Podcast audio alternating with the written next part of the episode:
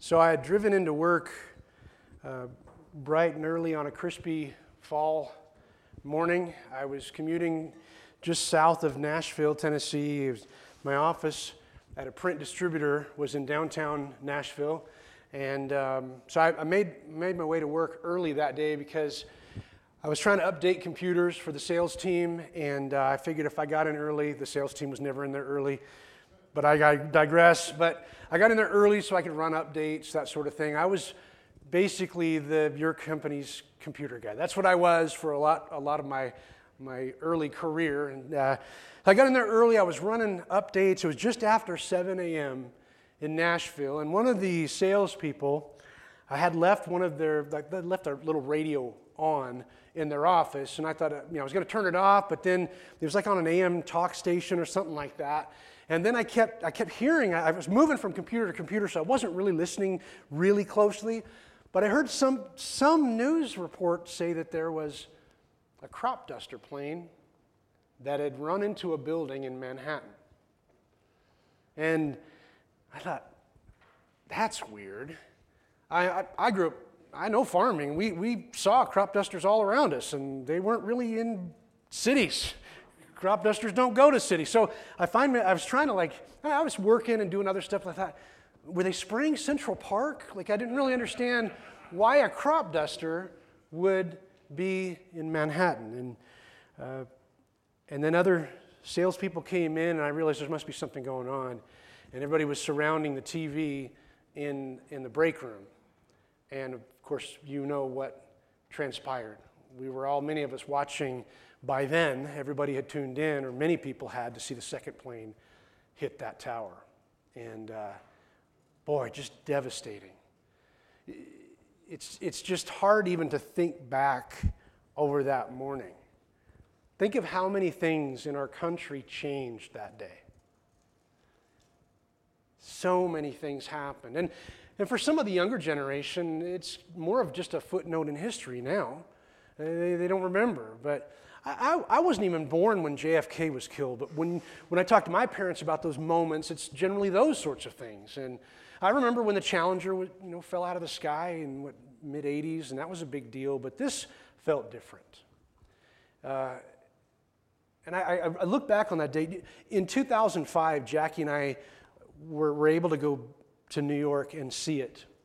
And four years later, it was still just a big kind of crater in the ground. Uh, and, and we were surprised to see even the buildings around where the towers were, they got so hot that the windows had melted. It was crazy to think about the devastation. And every time I go back, every time we've been back to New York, we've been back, I think, four times now. I, am at the point where I can't even, I can't even go to the 9 11 museum. Can't do it. They've done a good job with it. If you've ever seen some of the photos, they've done a great job with it. Great, but it's just too heavy for me. It's too heavy. I mean, now they've got cell phone calls, recordings, you know, and I just can't. I can't do it. And and I I, I would encourage you at some point to see it because you're just leaning into that devastation. Uh, I just find myself praying for all the families that are still affected by all that happened. And today, obviously, it's 21 years ago that, it, that America changed a lot. And uh, I'm just not, I'm not afraid to admit that I felt a sense of kind of national pride that day. I felt a sense of heaviness for those who lost their lives, but I felt a sense of patriotism. I felt a sense of uh, sort of this, this love for my country enough to want to defend it. I remember friends of mine wanting to jump in. They were volunteering to go be in the army. I mean, things were happening that I'd never seen before. And, and I know previous generations before me had maybe they had similar things that happened around World War II. People were rallying together and they were praying, and houses of worship were full. People were, there was a sense of unity and, and pride in the nation that happened. But I'd never seen it until after 9 11. And maybe some of you saw that too for the first time and what that felt like. Who, who here remembers that morning? Kind of remember where you were, what was going on? It's hard to forget that. It's hard to forget that moment.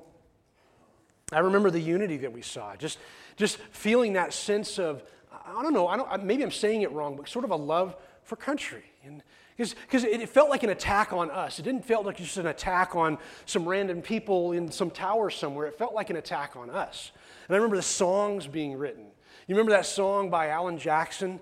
It was on country radio. I think it crossed platforms, multiple platforms, but it was Where Were You When the World Stopped Turning? Remember that song? Know? I, I, I still get little, a little teary when I hear that song. It's like I, I want to shut it off because I don't want to lean into that, how that felt. And maybe, maybe you, you can remember that. We, it's like we had we unified on sort of a common enemy. And, and, the thing is people from all over the world were showing their support for our country. And it just felt uh, just to be alive in there felt yeah you felt a sense of communal uh, patriotism. And for me it was the strongest i've ever felt that in my in my in my time. And it's it's made me think about I, I, we, we keep hearing this word that's kicked around a lot right now, whether that be on social media or different platforms. But this, this word is called deconstruction. Have you heard this term before? It seems to be applied to religion, institutions, but it's also being applied to civic life and government and all these things. And a lot of younger generations are asking these questions, hard questions, about w- what we believe and what works and what doesn't work. And, and in that discussion, I've heard the ideas of patriotism and love for country come up, sometimes in a positive view, sometimes in a negative view. And I just got to ask the question, right? Because I have felt patriotism. Is it wrong? Is, is love for country wrong? Because I don't think so.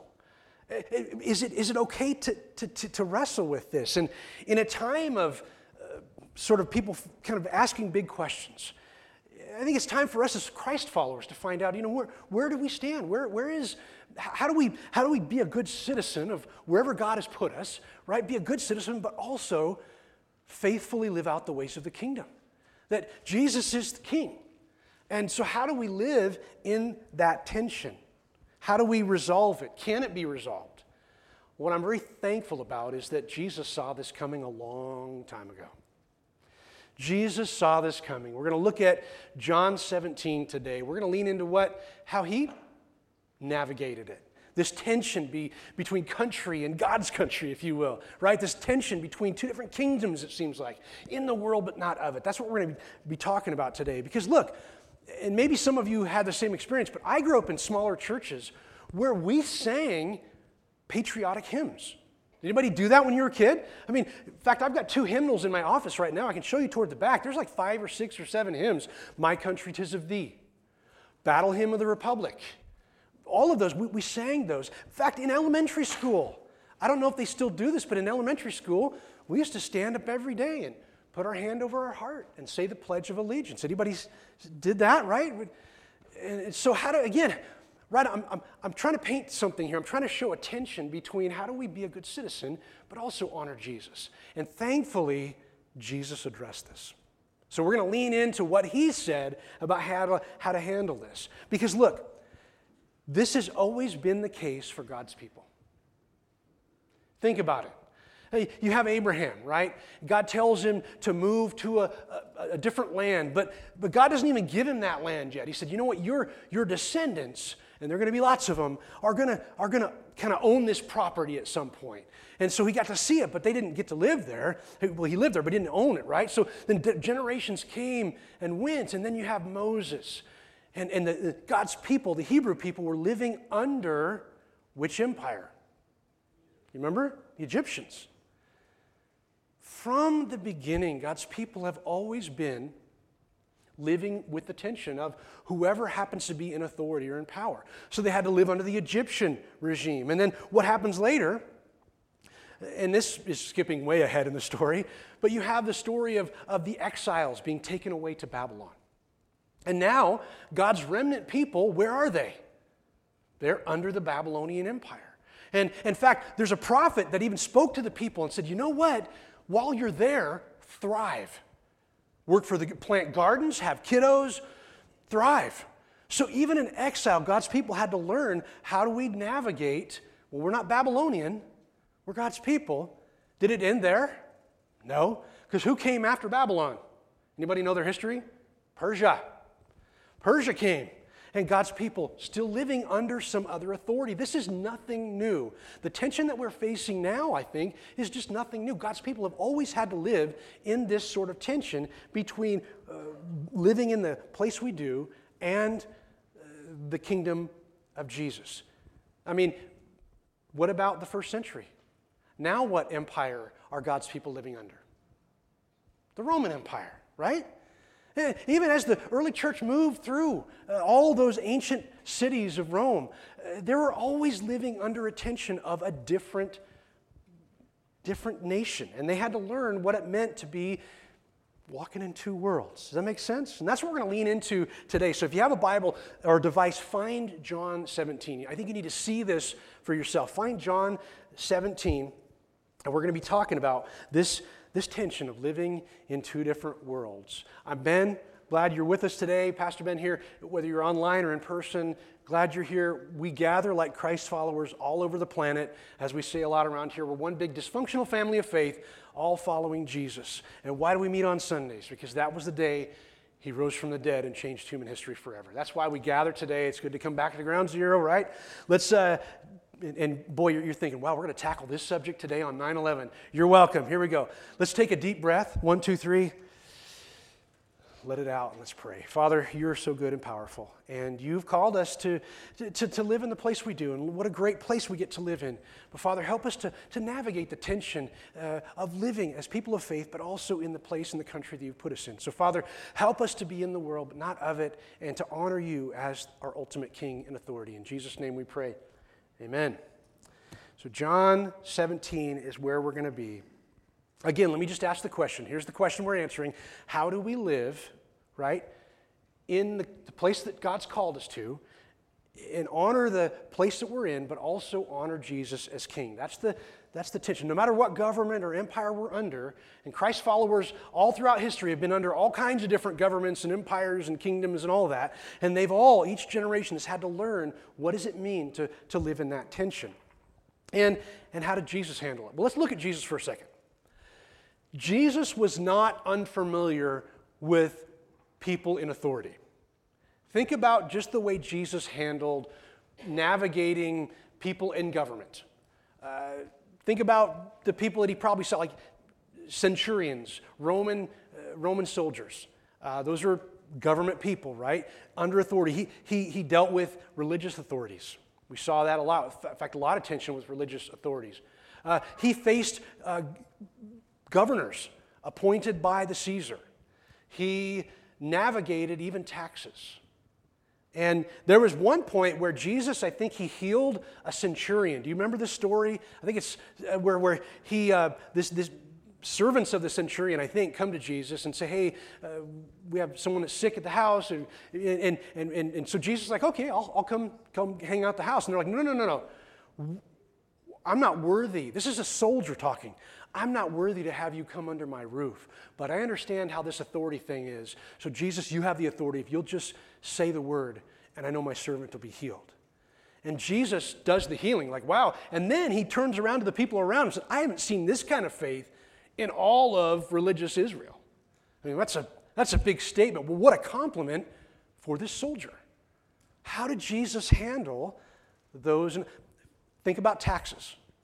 There was one point where, and I don't know if you remember the story, where some people confront Peter. And, and I, sometimes when we bring up Peter from the Bible, everybody wants to like diss him, you know, and say, oh, big mouth guy. I, I think we're giving Peter a bad rap. I think he's all of us. Peter is all of us. We, sometimes we say stuff without thinking, and, and, but he's all of us. In fact, he's probably better than some of us. Anyway, but Peter is cornered one time, maybe from some government officials, and said, you know what? Uh, do you guys pay taxes? You know? And Peter says, sure. And then the very next thing that happens, he goes running to Jesus and is like, do we pay taxes? Have you, you remember this story? I think it's in Matthew 22 or something. And, uh, and Jesus, as he often does, answers Peter with a question. He said, Peter, let me create a scenario for you. Does the son, the son of the king, I, am making, this is the Ben version. Does the son of the king have to pay taxes? And Peter's like, Well, probably not. And he's like, Well, I'm kind of more important than the king's son. But anyway, just to do the right thing, go fishing, Peter. And Peter was familiar with that, except when Peter got the fish, there were two coins in the fish's mouth, and he used that to pay the taxes. So here we have what, again, let's think about how Jesus handled authority, even government authority, paid to taxes, uh, honored the soldiers. Think about Jesus in front of Pilate. I mean, this is, this is taking it up a notch. I mean, Jesus knows what's coming. He's seen one of these probably every time he's gone to Jerusalem, all the days of his life, he's seen that, uh, several of those outside the city. He knows exactly what happens to traitors and anybody who calls anybody else Lord but Caesar. And you have, you have Jesus in front of a Roman appointed governor named Pilate. And Jesus still shows him respect. In fact, he said, Well, you wouldn't have the authority. Because Pilate's like, You know, I have authority over you. And he's like, Well, you have authority because God allowed you to have authority, but Jesus still respected that. I find that just fascinating. Jesus dealing with those in authority. And when, when Jesus was wrapping up his ministry, he began to pray for his disciples. And in John 17, if you're familiar with this, some of your Bibles might say the high priestly prayer. This is where Jesus is praying over his, his disciples. And I want to pick up in John 17, verse 11. And I'll, I'll pick it up here. And remember, this is, this is Jesus here speaking about even the tension that we're going to face. And isn't it interesting that he says these words? I am no longer in the world, but they, speaking of the disciples, they are in the world. But they are, uh, I'm, in, I'm no longer in the world, but they are in the world, and I am coming to you. Holy Father, keep them in your name, which you have given me, that they may be one, even as we are one. While I was with them, I kept them in your name, which you have given me. I have guarded them, and not one of them has been lost except the son destruction. That is Judas he's talking about, that the scripture might be fulfilled. Verse 13, but now I am coming to you and these things I speak in the world, that they may have my joy fulfilled in themselves. I have given them your word, and the world has hated them because they are not of the world, just as I am not of the world. I do not ask that you take them out of the world, but that you keep them from the evil one. Basically, protect them while they're in the world. Verse 16, they are not of the world, just as I am not of the world. Sanctify them in the truth. Your word is truth. As you sent me into the world, so I have sent them into the world. See, these are marching orders that were for those early followers and then down the centuries to us. We are to be in the world, but not of the world, and that we can trust God's protection while we're living in whatever government or place we happen to be. That we can still be God's people in any place on the globe, no matter where we happen to be. We are in the world, but not of it. And that he would protect us from the evil one, for, for the deceiver. And those early followers took that to heart. And they didn't pray for escape, they stayed in the world. And, and, and they would say to each other, Jesus is Lord, knowing full well that might get them in trouble. They were in the world, but not of the world. And, and sometimes that authority would bump up against them. In fact, Peter and John faced that. They, I think it was a healing in, in early, early pages of Acts. And you might remember this story. And, and, uh, and, and so the religious authorities arrest them and say, hey, stop talking about this Nazarene guy. Quit, quit making us guilty for killing this Nazarene guy or whatever. Uh, and stop talking about him. And their response to him in Acts chapter 5, verse 29 is, well, we, we can't help but speak of what we saw. In fact, if they had stopped talking about Jesus, that would have been a direct violation of what Jesus told them to do in the Great Commission, right? Go into all the world. So if they would have obeyed that authority, then they would be violating Jesus' commands. And this is very important for us to see the difference there. That when power spoke to them and said, You can't talk about Jesus anymore, they disobeyed. They said, We've got to, we got to answer to Jesus first, right? But how do we do this, right? How, how do you feel right now? I mean, it's the anniversary, 21 years ago, a horrible day in our country. Where are you at on you know, patriotism and, and, love of the country, and, and, where are you at on that? And, and do you feel like you're, you're following in the steps of even those early followers that were in the world, but not of the world?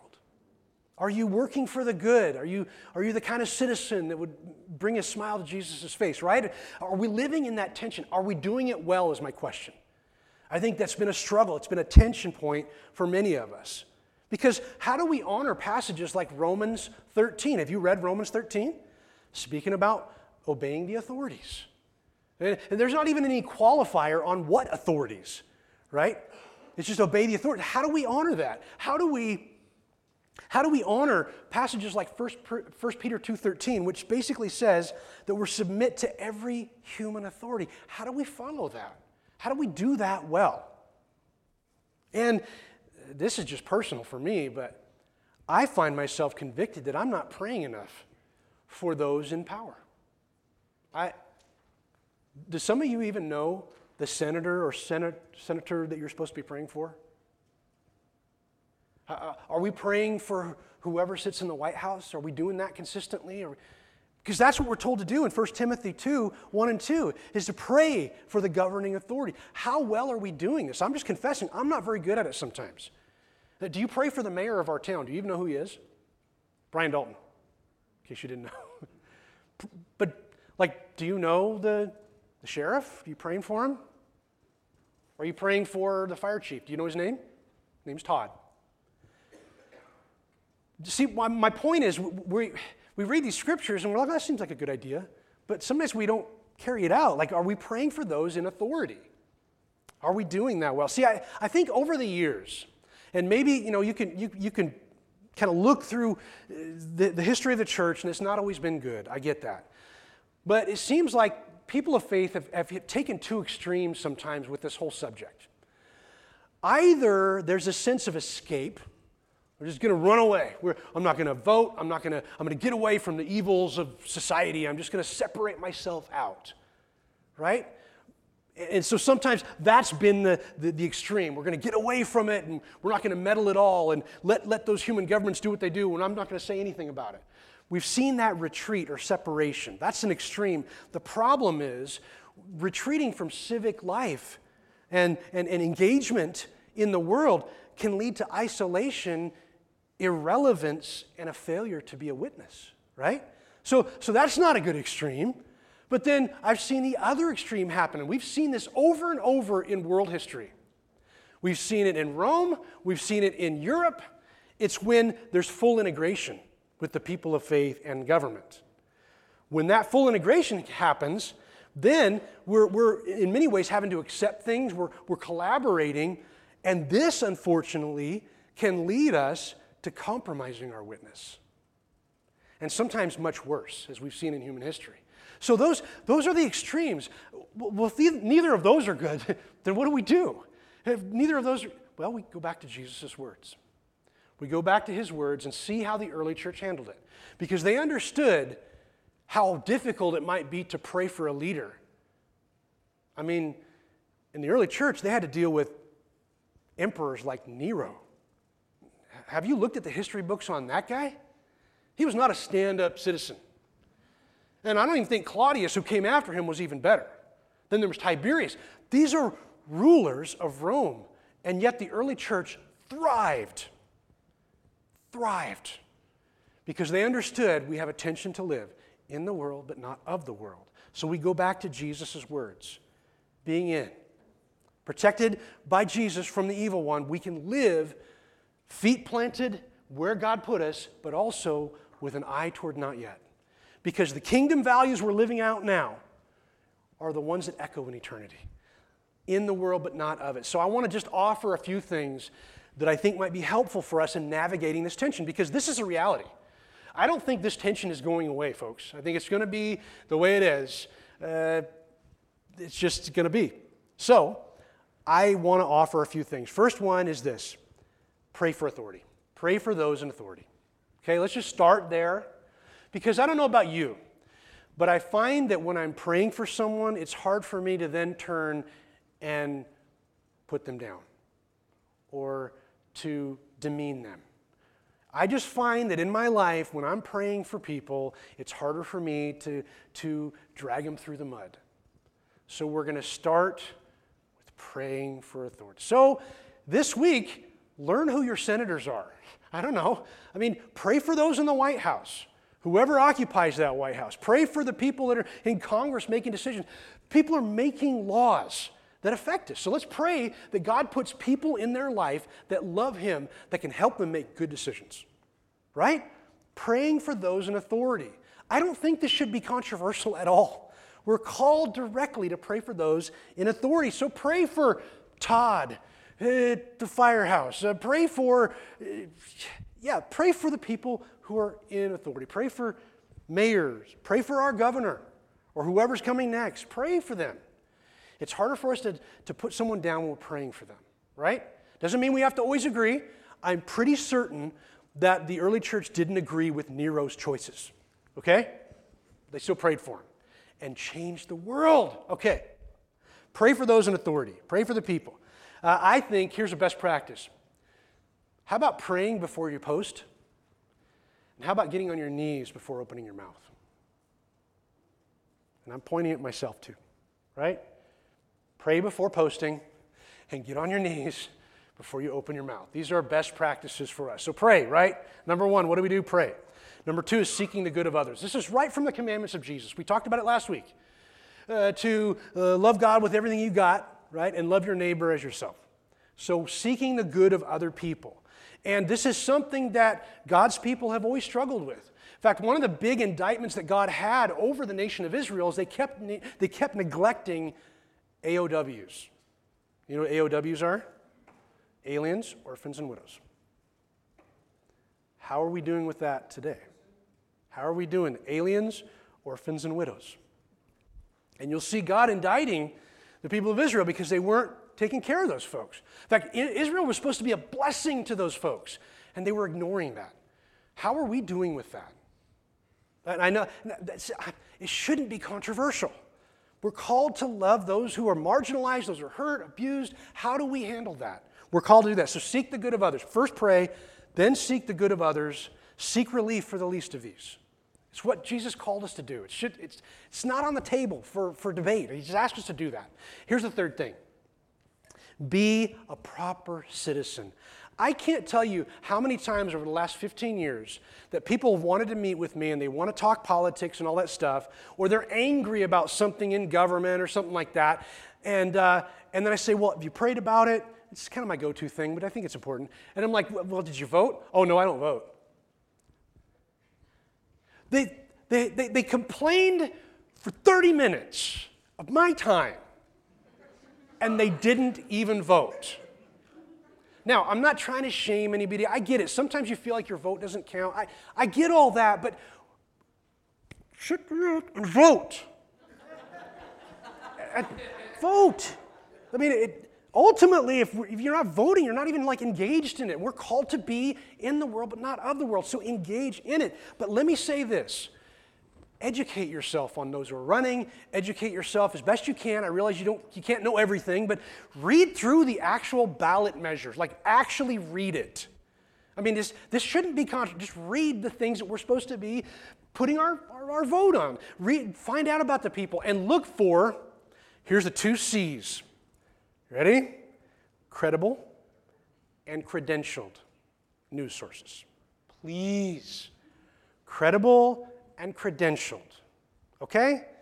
I realize that you know journalism's kind of fallen by the wayside and everybody can put in their little notes and Reddit and all that stuff, but look, look for really solid resources, right? I read a lot and I don't I can't read everything, but I try to be educated. So when you get to that point, be a proper citizen, right? Honor what the prophet Jeremiah told the exiles to do in Babylon. Thrive, help it thrive, plant gardens, do what you got to do to make it better, right? So we educate ourselves with credible and credentialed information. Can I leave it there? Do I need to, need to press on that a little bit more? But pray. The first thing is to pray. Second thing, seek the good of others. Third, be a proper citizen, be in the know, then you can cast your vote. And the fourth one is this, and I saved this for last. But when human authority attempts to force us to violate clear commands of Jesus, we have to speak up. And I'm not just talking about, I mean, this, this, is, this is a dangerous thing.